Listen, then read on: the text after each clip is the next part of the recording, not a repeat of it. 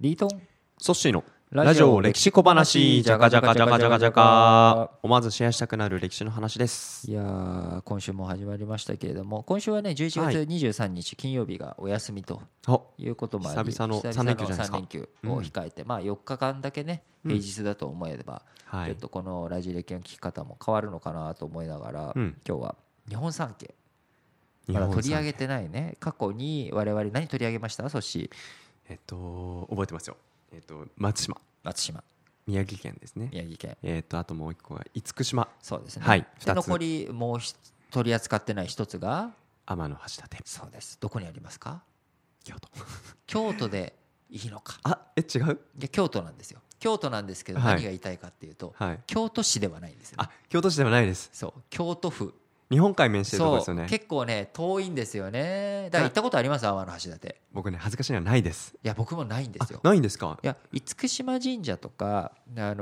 のー松島って、はいアクセスは実はまあまあ当然ね広島駅からうんちょっと離れてはいれますよ当然でこっちも、はいあの松島だって仙台駅から離れてはいます、うんでもなんとなしにその太平洋瀬戸内海はいと比較してやっぱ日本海側って遠いイメージありますよね遠いしなんかちょっと暗いイメージがあ暗っいイメてージが精神的に遠いかもしれないそうですね、うんだからなぜならやっぱ交通網がねどう行くのがいいのかっていうと、で新幹線で行こうとしても金沢までしか行かないしそっかでそこから福井の方が近いわけですよ、うんでも福井までじゃあ飛行機なりで福井飛んだとしてもうんそこからみたいな、ねあったりで鳥取島根の山陰から実は兵庫県の山陰側のところが引っかって引っかかって、うんでそこからの方が近いんですけれども、まあ、そういうのも比べてもやっぱりちょっと天橋立って遠いんですよね遠いだから僕も行ったことないんですよ写はい真とかでしか見たことないし、うん前回、まあ、京都つながりで、えー木曜日に小京都金沢をね、はい先週取り上げて金曜日には京都、うんで、まあ、幕末のはい熱い戦いをハマグリ拷問でして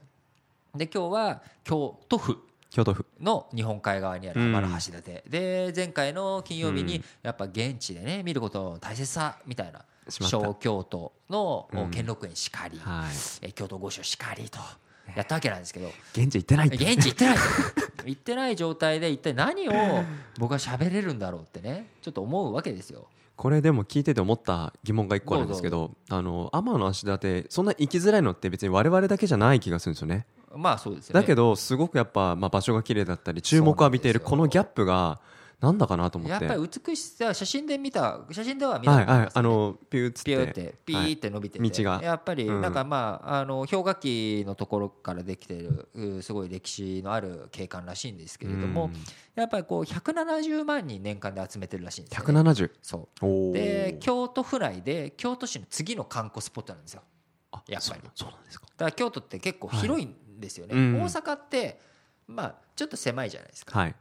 イメージ、はいでそれに比して京都ってやっぱでかいんですよね縦長いでそうすよ縦ね長いしで大阪市大阪府うんのおーここ、まあ、他にも堺とかある一方やっぱちょっとこう京都と大阪って、まあ、一体で見られがち、うんでそのお京都の後ろ側にあるねはい日本海側山城の国と昔言われてうんまさに山を背にしたところの部分っていうのは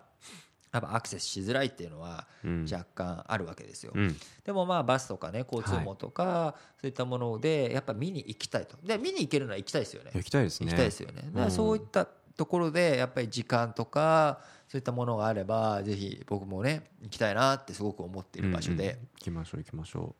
思ってるわけですよで、はいやっぱりこう天橋立ってこう天空に伸びてる感じがすごくう天空するわけですよそもそも名前がそうそうそうなんかそんなイメージですよでね。実際見ていくとビーってこうね、うん海を突っ切って道になっていて、なんかこう本当に空に駆け上れるかのう、ようなん雰囲気を醸し出したのを見るとはやっぱり天気がいい日に見に行きたい行きたいですねそれは天気がいいっていうのは雨が降ってるとかじゃなくてでも多分晴れでもないんですよ